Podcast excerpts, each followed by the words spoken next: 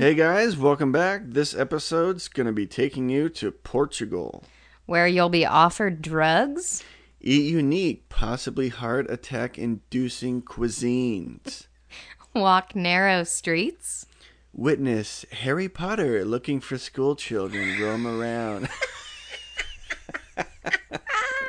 You're like, Harry, we didn't know you lived here in Portugal.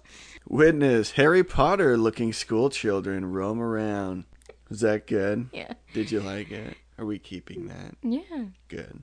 Drink port wine where it originated. And experience beach bums, bed bugs, and 2 different types of bomb dogs. All coming up. Yeah. Hi guys, welcome to the Beans Talk Podcast, where we talk about everything travel. Sharing first-hand travel advice and getting to the bottom of real-life experiences in the hopes to inspire you to get out there yourself. Hey guys! Yeah!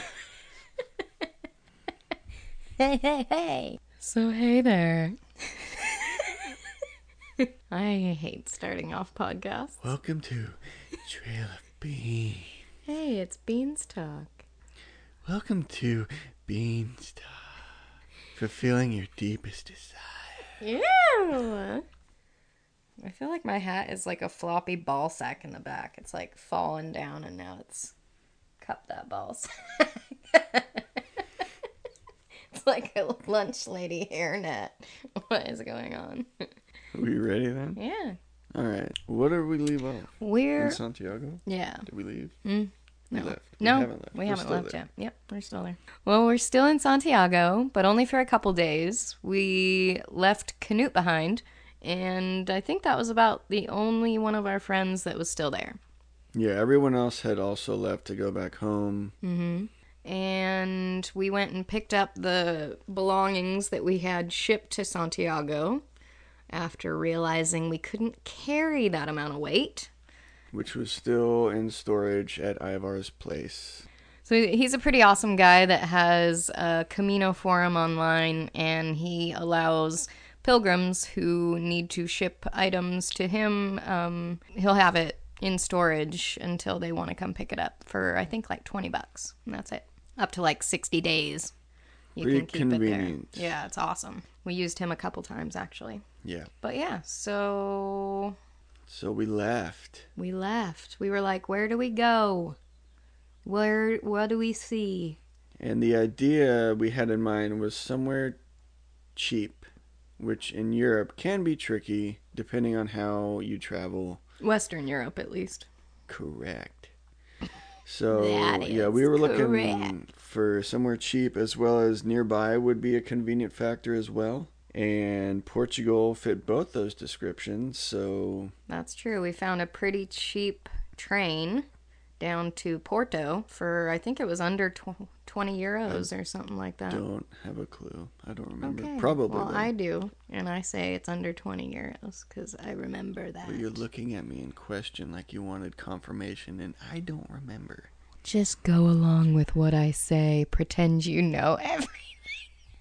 That sounds like me. Sure. Okay, good. But yeah, so we jump aboard this train, and we're heading south, and we had forgot that we had a joint left in, was it your backpack? Yes. Yeah. Mm-hmm. So we had a little bit of weed left over from our Finisterre experience. Yes. And we're on the train. Which we had forgotten about at first. We were more so in the mode of, okay, let's get the train, let's get there. And totally, yeah. We just completely forgot. I want to say it was in a cigarette pack. Yeah. But it was in our bags, and our bags were in the overhead storage. On the train. Yeah. And we're crossing a border, and we don't really know what the drug laws are in Portugal. No. And we knew that in Spain we had been told that it was pretty much decriminalized, but still not legal. So we basically were we were crossing borders with unknown rules. Yeah. Drugs, and we were a little nervous. And well, I wasn't nervous until the door opened. Yeah, that's true. On the train, and all of a sudden there's some officials of like cop. What was it, like two or three of them, and then a dog in uniform and a dog, and we're like, oh shit, do we have anything? They're sniffing for drugs. Yeah, what the fuck? We're gonna. And then we're busted. Like, oh my god, there's a joint in my bag. Yeah, because luckily the bag's up top and not down by our feet. Yeah, so we were pretty happy about that. I think we had to give up our passports because it was a border crossing. Yeah, they just checked, you know, them, and then they left, and so they were on their way, and we were pretty grateful that nothing happened then. Yeah, although come to find out later on, I guess Portugal has is that what Portugal? That's how we're gonna have to say it the rest of the show. Portugal has decriminalized drugs. Pretty much the same kind of. I think most drugs, more actually. So, yeah. It's so like, more drugs than Spain does. I want to say it's like all drugs. I could totally be wrong, but it's... Yeah, don't fact check us. They don't care. Know. But yeah, they really don't care. So we were thinking that these were probably like bomb dogs or something. Yeah. But yeah, so we got to Porto. We got off the train and we needed to find a cafe or somewhere to connect to Wi-Fi to find our hostel and where it was. Immediately, we were uncomfortable again because we can't speak to anybody. We don't know Portuguese. It was a really big slap in the face of, oh yeah, we're in a different country and we don't know a word of the language. Yeah. Which was similar to how we felt in France. And we were like, oh, this is tricky. Yeah. Just talking to anyone, getting any sort of information, and all of a sudden it was like, oh yeah, we don't know this language. Yeah, and just so you know, if you do travel to Portugal, don't speak Spanish to them. I don't think they take very kindly to it, because I think people do confuse it with Spanish. There are some words that are similar, but most are not. Because, I mean, when you think about it, hello is hola, which is same in Spanish, but thank you is obrigado, and that sounds nothing like gracias. So, yeah, just so you know, don't confuse the two. Which even if you know the thank you word, you know, it's sometimes you even forget and you just say gracias. I think I even said gracias in like Asia before. I think you're right. We're like, whoa, what? Where am I? Where did that come from? But anyway, so it was new. It was exciting. It felt very different from Spain. It did. It really did. Even though it was just, you know, a couple hours train ride, if that, you know, it was different. We were walking to our hostel and... Good start. What? Nothing.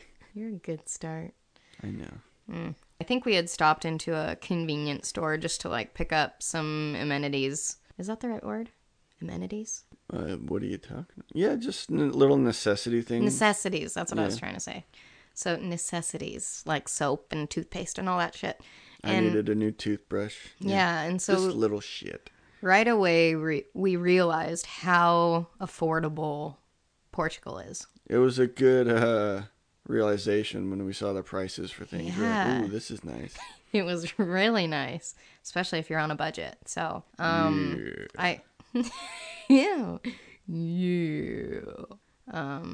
saw a big bag of goji berries, which was cheap. It was like under €2. How big a bag? It was big, like 2 handfuls or maybe 3 handfuls, like big old. I think that's pretty descriptive, and they'll that's good. Get the picture from that sound effect.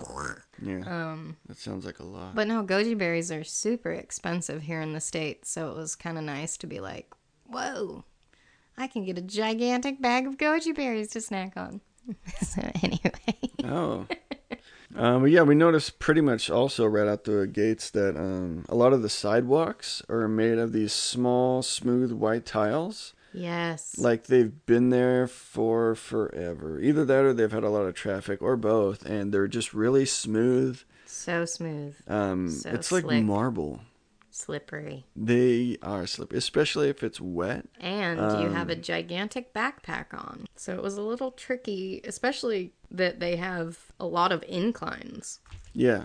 a lot of Portugal, like the whole country, has these little cobblestone-y white tiles. They love their manual labor there, man. It's crazy. And they're small. They're only like 3-inch by 3-inch things. Yeah, they're tiny little tiles. But yeah, they are slick. But it's cool. It's like a... It's very unique to that country. It is very unique. You see that and you just think Portugal. Totally. But yeah, so we were going uphill to our hostel. Which was the super cool hostel in Porto. We had to wait to check in at the super cool hostel, and we were getting kind of hungry, so we decided to just jump across the street and visit a little cafe and get something to eat. I go into the cafe to order something, which I pretty much don't have too much of an idea of what's on the menu.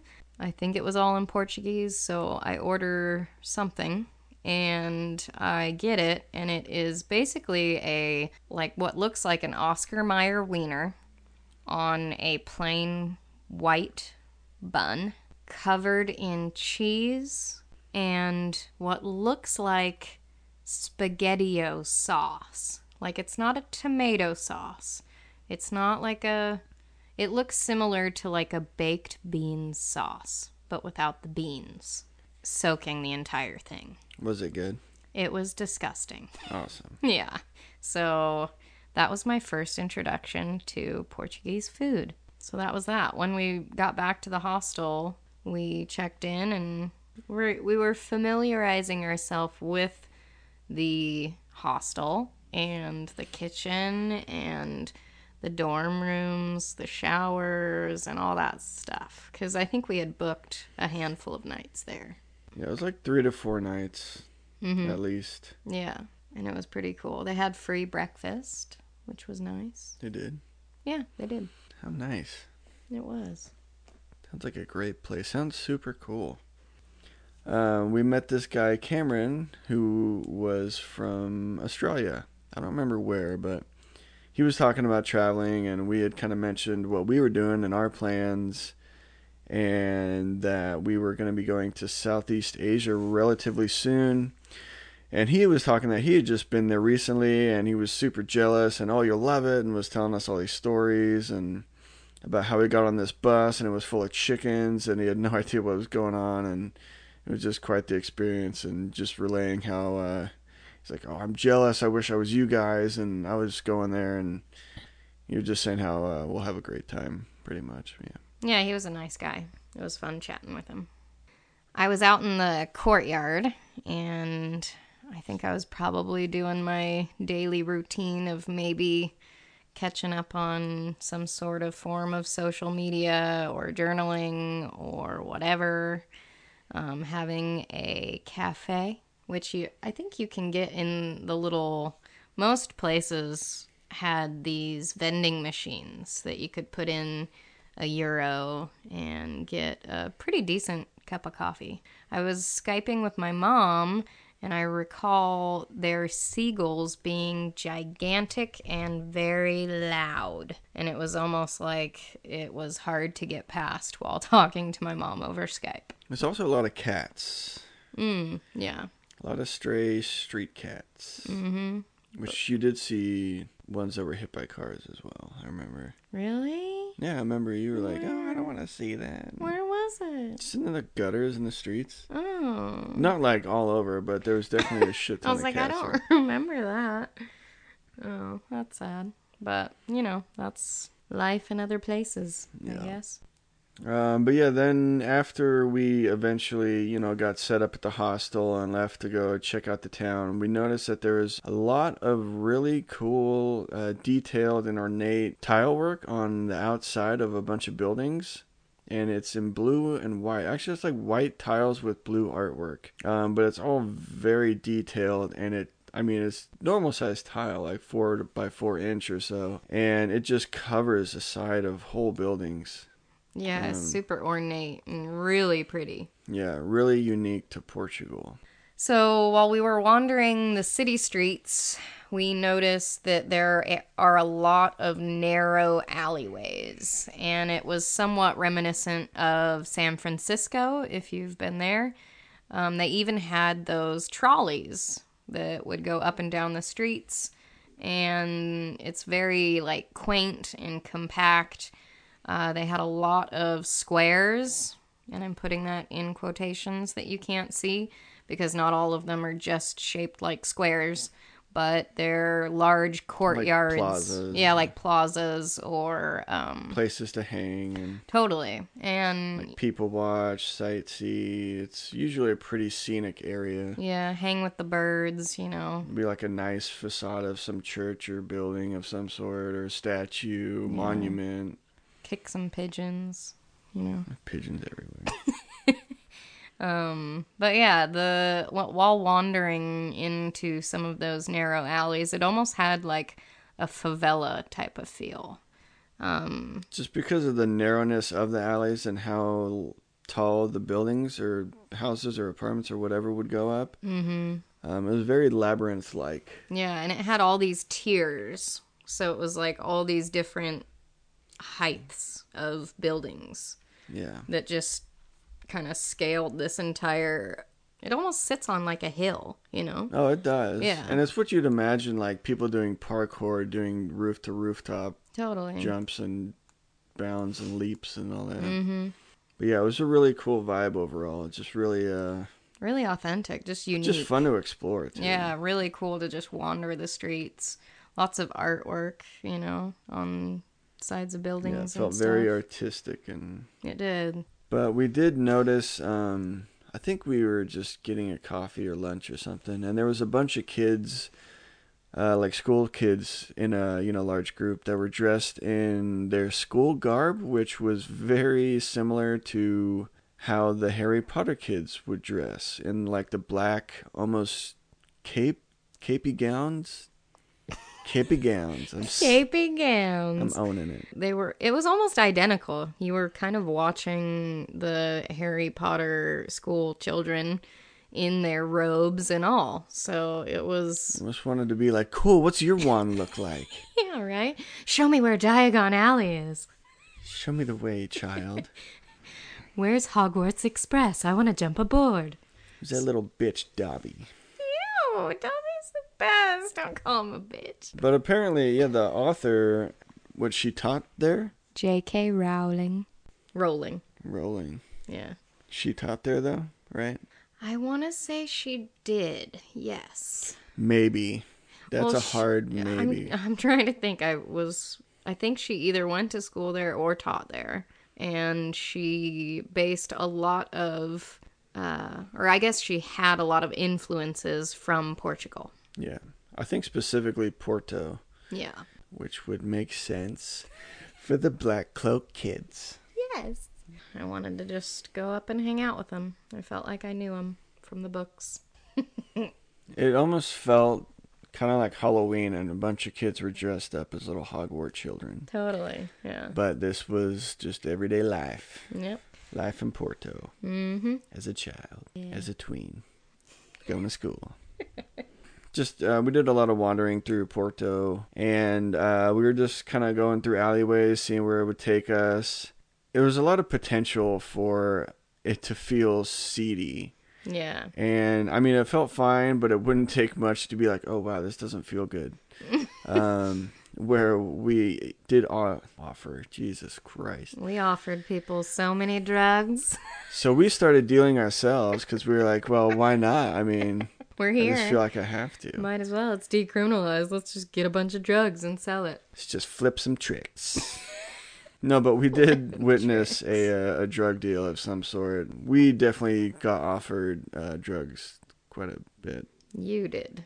I did. Yeah, why me? Well, here's the thing. You have noticeable features that people can point to and approach you about. One, your beard.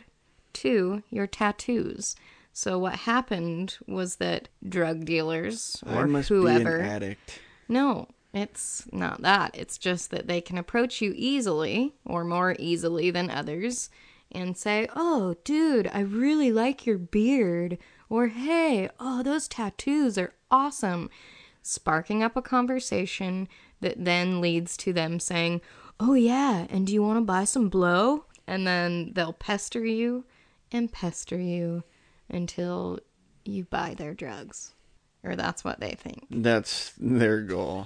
Exactly. I did not purchase drugs. But they were pretty persistent. They like won't take no for an answer, and they just... You almost have to get like upset and be like, get the fuck out of here, you know? Yeah, which I did a couple times, if you remember. No, I was like, remember. Well, you're too nice, and you were like, no, yeah, let me talk to you. Maybe. Let me think. Gee, wow, Coke sounds great right now. Maybe I do want some weed. You're right. I'm such a nice guy. I can't say no. Here, take my money. You know what I'm saying? That's so mean. Not that. I don't know what that just was, but Carl does not... You don't like confrontation, do you? I'm fine. I'm fine now. But at that point in our travels, how were you? I apparently wasn't fed up with it yet. Yeah, I guess to the point of being like, no, you need to fuck off or I'm going to get upset and we're going to have a problem. Yeah. Yeah, at this point, I don't know why I don't know. I think all the years of me working in customer service and being a people pleaser and having to be like, just this goes smoothly and no, you know what, let's not do that. And that I've had my brain trained that way kind of led me up to these confrontations until eventually later on I was just sick of it and you're like, you know what, these... people need I don't know. They get told no so many times too. Yeah. And if they're talking to somebody and there isn't that kind of like, no, I'm not interested, how about you fuck off? Just a firm fuck no. Exactly. Then they're just gonna keep bugging you. And that happened probably a few times where it was just like, no, dude, get the fuck out of here. But we're living and learning, friends. Totally. Lessons learned. Things were taught. Yeah, it was, I mean, that was pretty nice, though, to be able to experience that that early on, I think, in the travels. Yeah, I mean, because there was a lot of that in Asia, which we'll get to later, but... Yeah. And that's where I really acquired, like, the firm, get the fuck out of here, to where, I mean, we were shooing away people left and right. But that's, those instances were not only the, like, hey, I want to sell you something, I might be pickpocketing you behind your back. Scamming you. Or scamming you in some sort of way. So it was a good, you know, kind of introductory lesson to learn as far as being pretty firm with, no, I don't want this. Or yeah, the life of travel. Totally. And you wouldn't know it until you get out there and find it out for yourself. But we were kind of in search of some of the local cuisines there in Portugal. And one of the things that came up in our research was a francisena, and what it was we were not entirely sure, but we were told that we had to eat it while we were in Porto. So we sought out the local restaurant where it had maybe the best reviews. We used Yelp a lot, which for the most part was pretty on point with reviews, because it just gets like locals or travelers reviews on whether a place is good or not. Yeah, so. It's nice because it has, you can just type in the type of food you're looking for or where you're at. Some countries don't have it, but I think most do. And yeah, we used Yelp a lot. But we did seek out a restaurant that was known for their francesinhas, and we go in there. We had ran into a couple gals that we already met in Paris. When we were staying with Sam and Laurence, they took us to where their friend, who was a DJ, was playing at a pub, and we had met them, and it just so happened that where we had gone to eat the francesinha, they had walked in, and we were sitting there, and we were like, holy shit, those are the gals from Paris. Yeah, it was so weird. Just totally a small world kind of moment. And we went up to them, and we're just like, hey, what's up? And they remembered us and just asked how our, you know, walk along the Camino had gone, because I remember we told them about that. And it was just really cool bumping into them again. So I ordered a sausage that I had heard of because we carried it at the pizza place that I used to work at, but it's linguiça. And so I had that sausage with some fries on the side, and he had the francesinha. I saw one on a plate, and I was like, holy shit, there's no way I can eat that whole thing. So I let Carl order it. Do you want to describe the francesinha? What is a francesinha? Let me break this down. Okay, so you have your plate. And it's basically a layered, multi-layered sandwich. And it's got two square pieces of bread, and in between is like a layer of ham, a layer of cheese, a layer of sausage patty, a layer of cheese, another layer of ham. And this repeats itself a few times until you get to the top layer of bread, at which point they put on an egg on top, and then they surround that by cheese, and then they cover the whole thing in this like gravy-like sauce and sprinkle French fries around the plate, and it's all a big soggy heart attack. Yeah. It's crazy. I think after eating it, you said that you felt your heart like slow down or skip a beat or something. You were just like, oh my God, it's so heavy. You remember how you felt after eating it? Not good. I didn't feel great, no. But I don't know. I wanted to try it because I heard all this, oh, you have to try this. And I was like, all right, I'll try it. Yeah, sure. We'll give it a go. I mean, it looks good. It's, I don't know. Some places it doesn't look good, but. True. It's a very intimidating looking meal. Totally. One of the other days we went in search of another very traditional, I guess, local food that Carl found on Yelp. And it was a very well-known chicken restaurant, which is kind of weird. You don't think like, oh, Portugal, yeah, their food's got to be chicken, you know. But there was this one restaurant that Carl found, and it sounded good. All the photos looked good. Mm-hmm. It was like, we have to try this. And a bunch of other people's reviews are like, you can't miss it. If you ever go to Porto, you got to try this place. And I remember we had gone looking for it and couldn't find it. Okay. I mean, the whole downtown central area of Porto is like a labyrinth. It is. And the grid is set up to where it's not just, you know, straight streets. It's like these little alleyways that are super hard to see and find, and they all dart off and curve and bend in various different ways. It's like a big ant colony. Yeah. So it's really, it can be difficult to find a place, at least for the level of our skill set for following certain maps at this point. It's easy to just get turned around and... And I think at this point, I was just ready to give up, but Carl was like, no, I'll find it. Let me just go run around for a minute and you can stay here. So he left me... I was determined. He was very determined, and I just wanted to chill for a bit because I had... Your boy wanted chicken. Your boy? I don't know. So I just wanted to chill, sit and chill, and...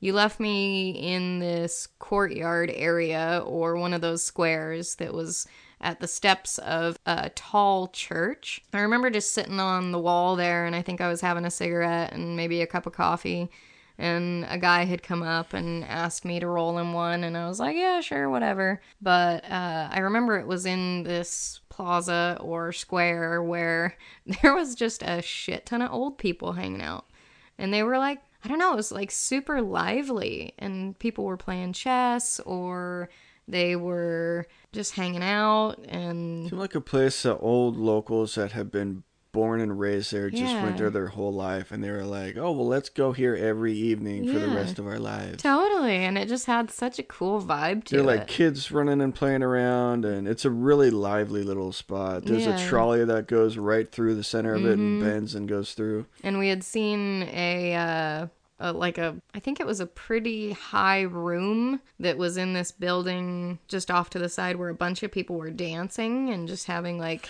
the windows were all open, a lively party, and you could just hear like this record player going with this like old type of music, and there was just a bunch of these older couples just dancing up there. There was like it almost seemed like a dance studio. It looked really open, and there was there was probably like at least a dozen couples, and they were all just having a good time, just listening to music, swinging around and dancing up top. And yeah, it was pretty cool. Dancing up top. Up top. I was going to say upstairs, but I went to up stop. I was like, what's up stop? Up I thought stop. It was like a certain old dance move. Yeah, they were doing the up stop. The up stop hop. I don't know. Anyways, But yeah, I just remembered it was a pretty vivid memory. And it's nice when you get to somewhere like that and it doesn't feel like it's just a bunch of tourists. Yeah, totally. You feel it's like, oh, these people are definitely locals. Yeah. And this is definitely a cool hang spot. Yeah, it just kind of made it feel like... Versus like a Disneyland type of plaza where it's totally, like, who the fuck are all these? Yeah, people? Exactly. But it made it feel like the people in that area enjoyed kind of just the fruits of life. Yeah. Like they weren't worrying about a whole bunch of stuff. Maybe they were like gossiping and stuff, but it was like total, it just had that local kind of down to earth, mellow tone, chill vibe. Definitely chill. Yeah, it was really cool. But yeah, we did some more exploring and we walked to one of their local beaches there. Yeah, we knew that it was coastal and we asked the people at our hostel if there's any good beaches around, and they were saying, oh yeah, if you actually head out to this road, it goes straight out. It goes for a while because it was like 3 kilometers or something. Yeah, it was quite a ways, but you know, so they obviously didn't know that we had just tackled almost 600 miles. They're like, it's a long way, you might want to get a cab. We're like, no, we can probably walk it, it's all good. But this road that goes straight towards the beach, and yeah, so we had one morning where we walked out and checked out the beach, and it's pretty large. It was really windy. It was really windy, which is dangerous in a sense, especially if you're bald. What? Oh. Because it felt nice because you're like, oh, it's pretty warm out, but the breeze feels nice. Mm-hmm. However, sunburn kicks in later on. You're like, holy shit, my head is fucking torched. And if you are bald and you've ever had a scalp burn from the sun, it's no joke. Pretty painful one. But yeah, it was at Matosinhos Beach, if I'm pronouncing that right. Matosinhos. Probably. But I noticed there's a lot of beach bums, and I'm not talking like the hobo beach bums. Carl was checking out the ladies. The bare bottom bitches. Ew! No, it's just a lot of like thong stuff going on. Not as revealing as what I've heard of like Brazil. Oh, yeah. Yeah, just a lot of like thongs around. I was like, oh, there's a lot of bottoms. A lot of booties. A lot of tan butts. Yeah. So once we had checked out the beach, we kept wandering, and we found ourselves strolling along the Douro River. I don't know if I'm pronouncing that correctly. The I Douro. Hope. The Douro. Sure. And this was where I got sunburnt. Because I think... Like on your body? My back. Oh, your back? Like the backs of my arms and the back of my neck and yeah, the backs of my legs even. Even though we were all tanned up from the... it was dangerous sun there. We were moving south in the world. Yeah. Oh, yeah. We're getting closer to the equator. And we might have just been walking to where the sun was hitting a different side of us that it hadn't been hitting before. The other side, not the left side. Yeah. But I remember there was a lot of bridges, and it was really cool. It just gave you a different perspective of the city. You can even take like a river boat cruise, and it goes under all these bridges, which I've heard is really good. I think they were port wine like tours.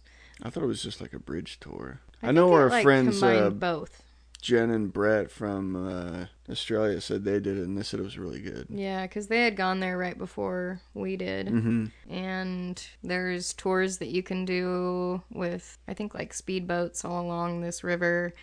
And they treat you to some port wine because it is specific to that region. It's where it originated. Yeah. Which is why it's Porto and port wine. But along the river, there was a big festival going on with, it was like carnival. Like fair. Yeah, or fair or carnival-like. There were a lot of rides and like different booths with like prizes. Carny games. And stuff. Carny games. And I think we had stopped off at one of the food vendors. Like a food truck. Yeah, and they had like a hot dog that they said was really... We saw someone eating it, and it just looked really good. Yeah. And so we each tried one, and there was so much shit on this hot dog. It was loaded. It was crazy. Yeah. And they had these little crunchy, like, fries on the top, almost. They weren't even like fries. They were like little straws. They were like little... Crunchy straws. Crunchy, curly straws. almost like onion, but they didn't taste like onion. They just had a good, I don't know, flavor, good crunch. And there's no way that you could eat this thing without getting just completely covered in toppings. Especially with a beard. Oh, yeah, that was gross. Probably for you. Worth it. We'll do it again. Yeah. But they even served these, like, almost big gulp-looking things of sangria, too. Yeah. Which was delicious. Yeah, but we just hung out. It was about the evening or afternoon, and just Riverside is a really cool spot to hang. There were a lot of people just especially with this fair festival thing going on. But it's cool just with cool. The view and the scenic area. There's just a bunch of boats around with barrels of port wine in them. And along the riverside is just a bunch of houses that are very, it's almost, I don't know, like San Francisco in a sense. Yeah. Because it's very steep hills, and it's just like over centuries these places have, battled for real estate on this like prime area for this river viewpoint. Yeah, it's like a bunch of stacked little teeny tiny houses. And yeah, it's really cool. I mean, you can just wander for hours checking out stuff. Yeah. And on this side of the river were where there were a lot of port wine wineries, I guess, or distilleries. I don't know if you'd call them distilleries, but we toured one, which was the Caves Ferreira. Ferreira. Something. It's a Ferrari. It's twin turbo. I don't know. Anyways, so we know we're not pronouncing that correct. So it was 250 years old, and they've been producing wine in that region since then. Port wine is a fortified wine, which I think they serve either for dessert or with dessert because it's a little bit sweeter. But the tour was all like underground and in like caves. It felt like naturally temp rooms that just... Yeah, the rooms were naturally temped that way. Yeah, the barrels that they, like, housed this wine in were huge. It was awesome. But we highly recommend you taking one of those tours. Yeah. They're pretty affordable, I would say. Otherwise, we probably wouldn't have taken them. Definitely go check it out. I'm not even a fan of port wine, but it was just a cool tour anyway. Yeah. Well, and I mean, and they give you samples at the end of the tour, and they were pretty tasty. I'm not a huge sweet wine fan, but... It was very different than your standard, typical wine, but... So after Porto, we were trying to figure out where to head, and we just wanted to keep going south because it was cheap, and we hopped on another train to get to Lisbon. But we had to take the train that took you from inner city to another train... still in Porto, that would take you to Lisbon.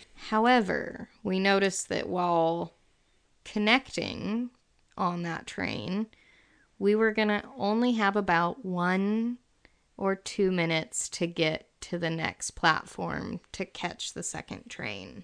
It was going to be tight, and we only figured this out while on the train there. I was getting fucking stressed because I didn't want to miss the next train. Since we had already booked the tickets. So as our stop was coming up, we were like getting our shit together and like getting right to the door. So when the doors opened, we could jam to the next train because we were like, okay, well, where?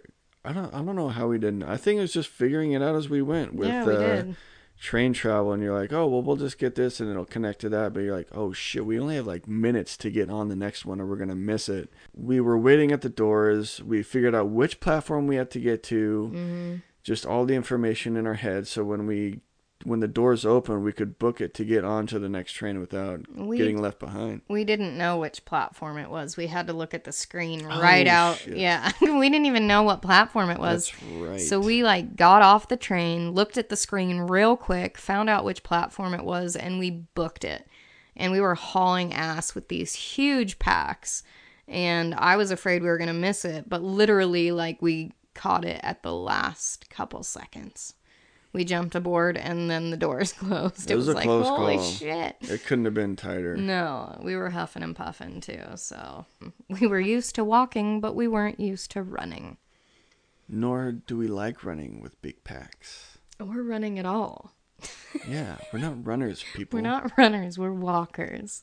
But yeah, that was quite the experience and got the blood pumping. But right out the gates in Lisbon, we are walking from the train to our hostel, and Carl gets offered drugs again. And it was just immediate. You can see, you like lock eyes with these people, and they just like beeline it for you like a fucking zombie or something. I do not lock eyes. I completely ghost them. Yeah, I don't know. It's if they get a second of like eye lock, then they just go straight for you, and that's, you know what they're gonna do and what. That's why they say, "Hey, man, nice beard, nice tattoos. Do you want some weed?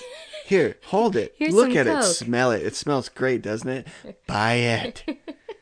You want some it. Crack? 100 euros. Good God. Was that how much it was? The one guy that was selling blow was like, yeah, 100 euros. And I was like, get the fuck out of here. Who has just that money to dish out anyway? I'll give you 20. No, it didn't happen, but... at least there. There was a lot of confrontations on people trying to sell you drugs. People's trying to say drugs, man. It's why I make a living. Anyways, so yeah, we kind of had brushed them off and started heading out to our hostel again. Uphill again. With those same slippery white little tiles. Slippy. So that was a little tricky. We had ended up staying at a hostel called the Independente. But we walked upstairs and they gave you several key cards, or maybe there was just one key card, but it opened several little doors to get up to your hostel room. Or level. And it was 3-tiered bunks, which we hadn't experienced before, and they felt slightly dangerous.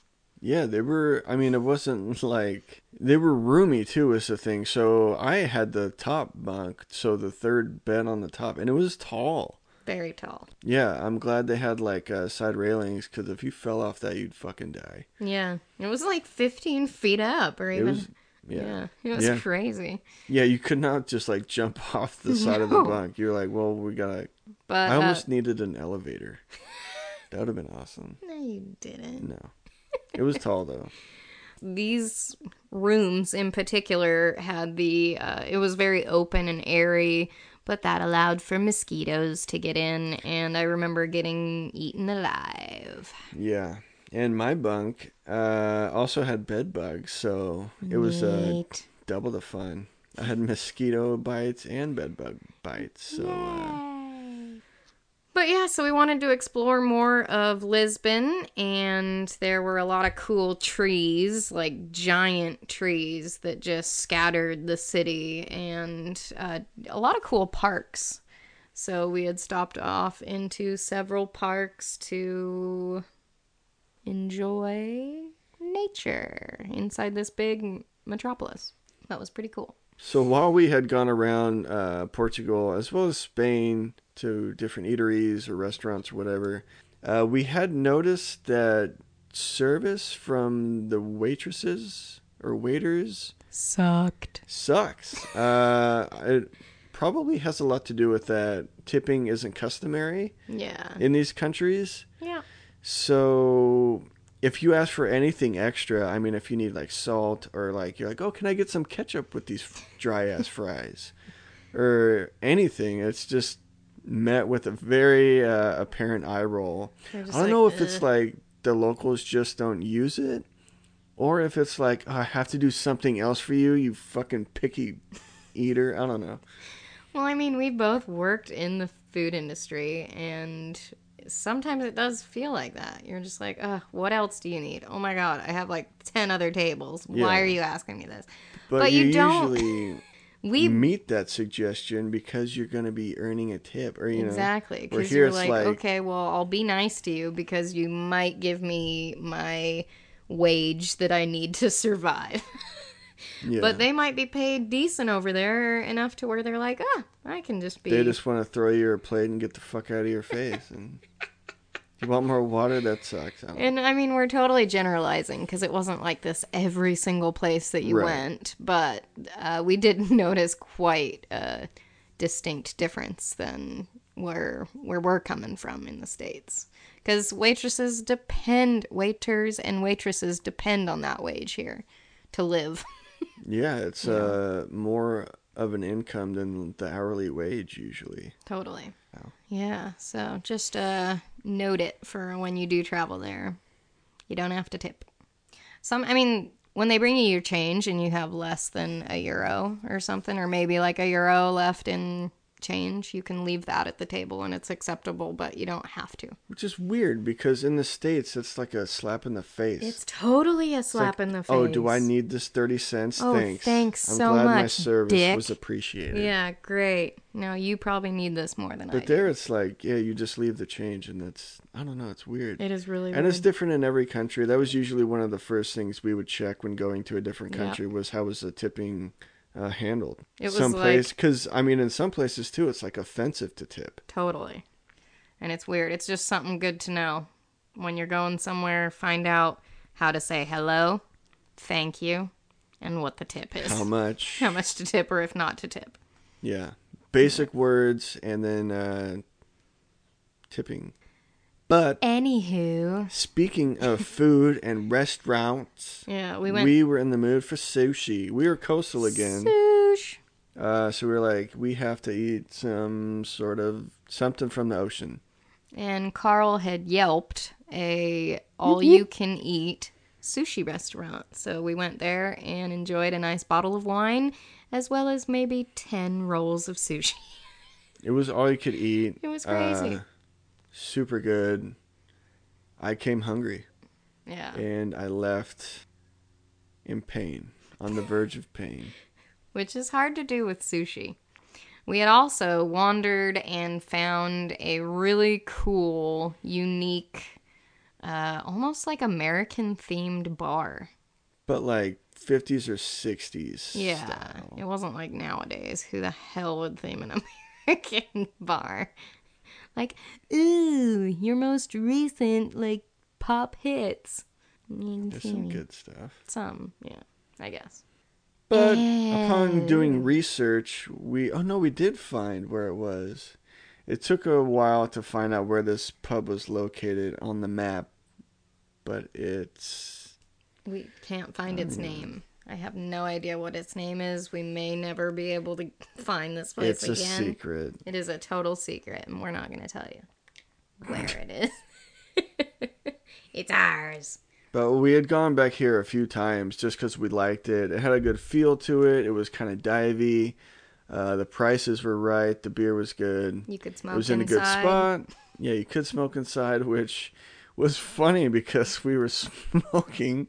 And, so we were just inside, and then we were like, oh, I feel like we need some fresh air. Let's go outside for a cigarette.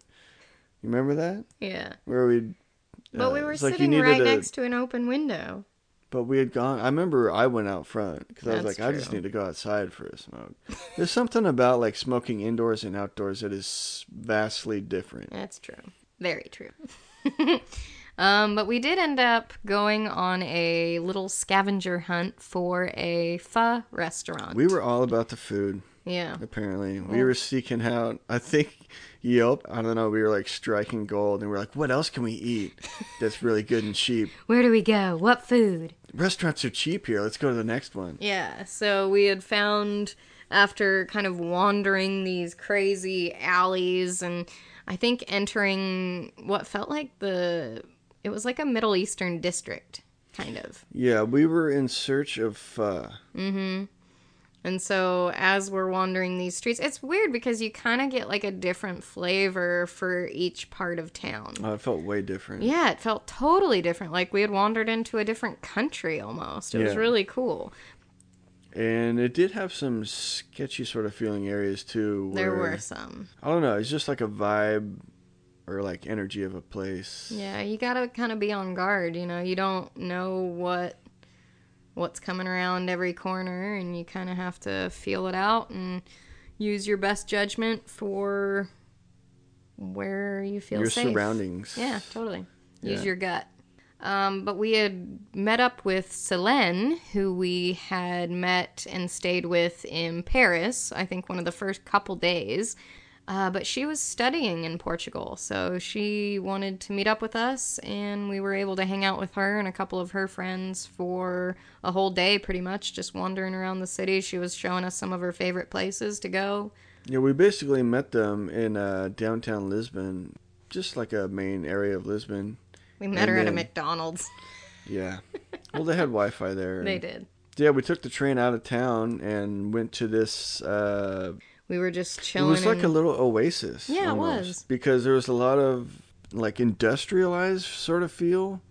And then it had this... Not the bar itself. Huh? Not the bar. No, but like the area. Yeah, the area. The area felt like that, but then the bar was like this little oasis nature nugget.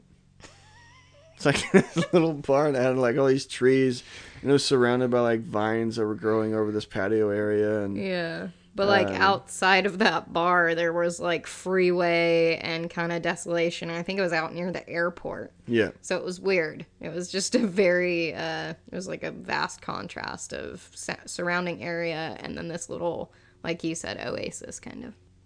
Oh. So wandering through Lisbon, we're still in search of some good foods. And there's just restaurants everywhere. Seriously, they like to eat, which is at first I was kind of scared as far as cuisine went, local cuisine.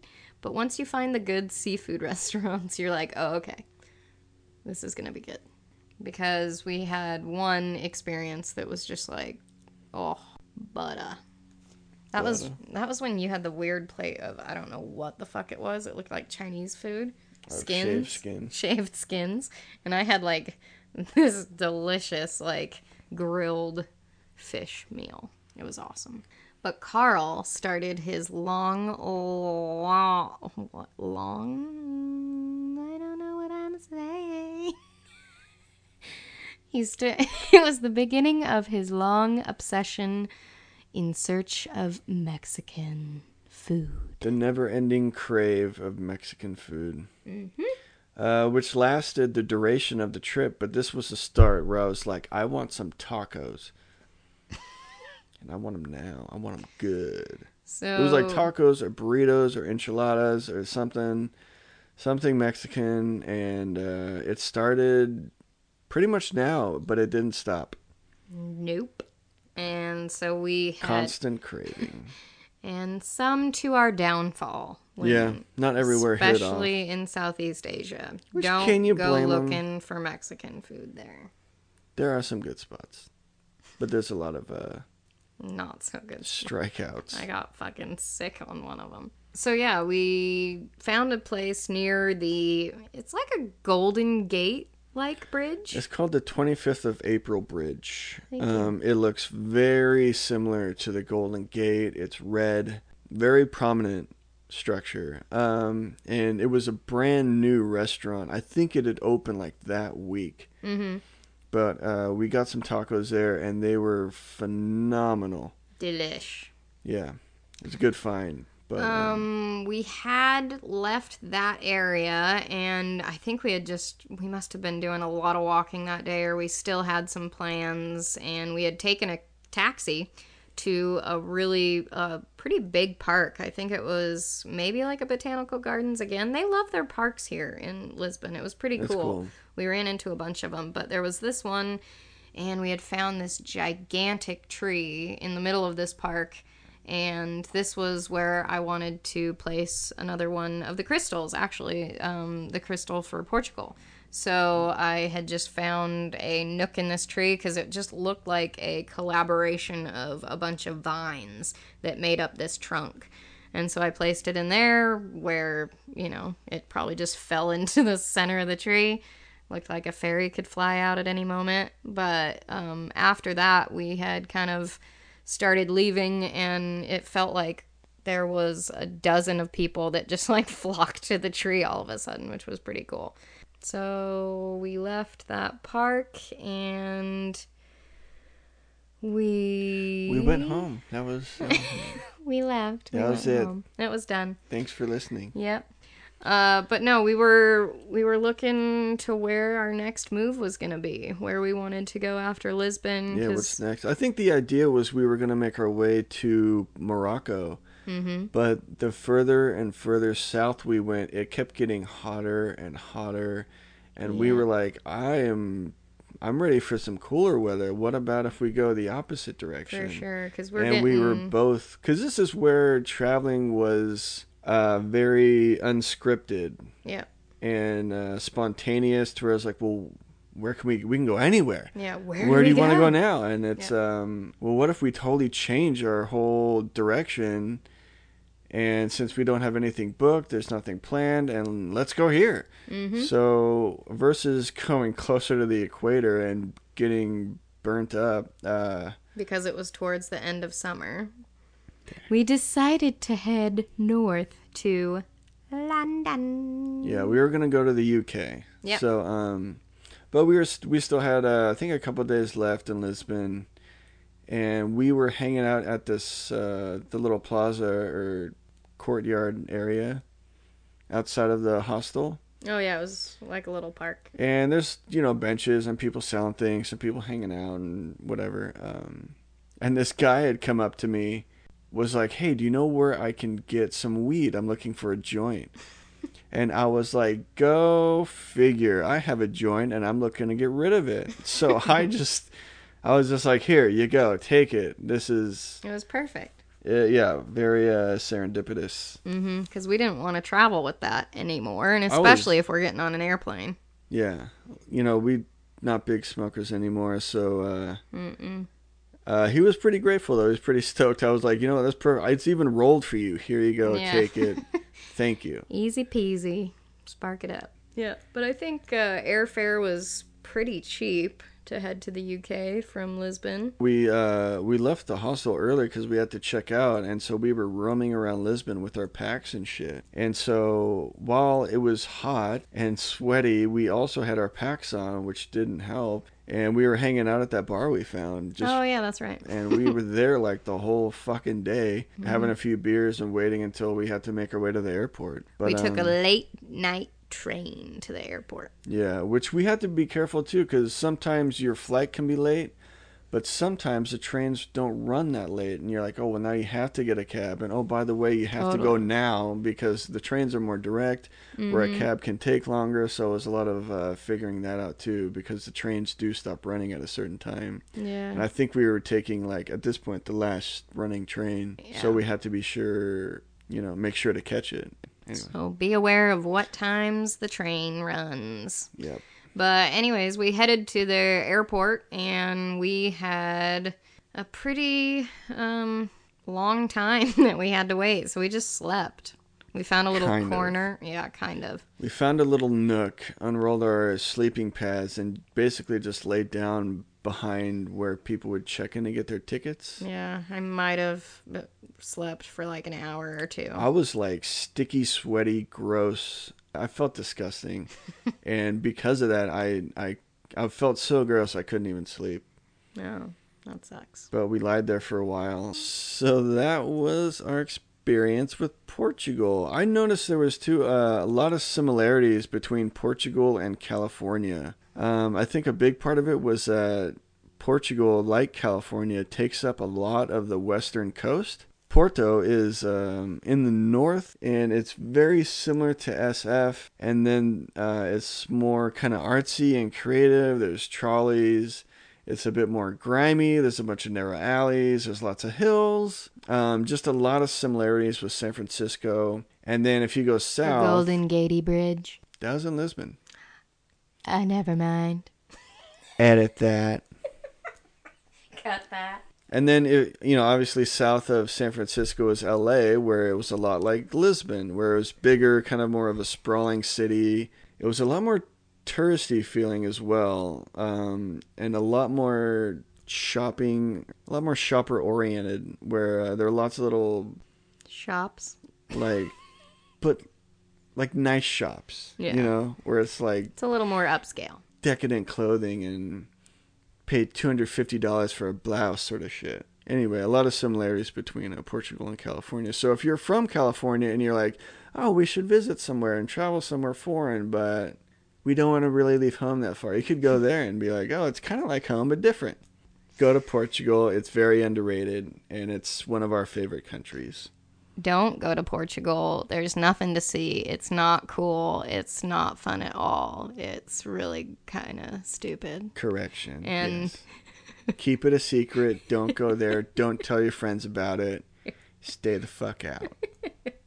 No, we love Portugal. So, yeah. If you ever want to travel to an awesome country in Europe that's cheap and affordable and really unique, yeah. It's also Europe's oldest country, I recently found out.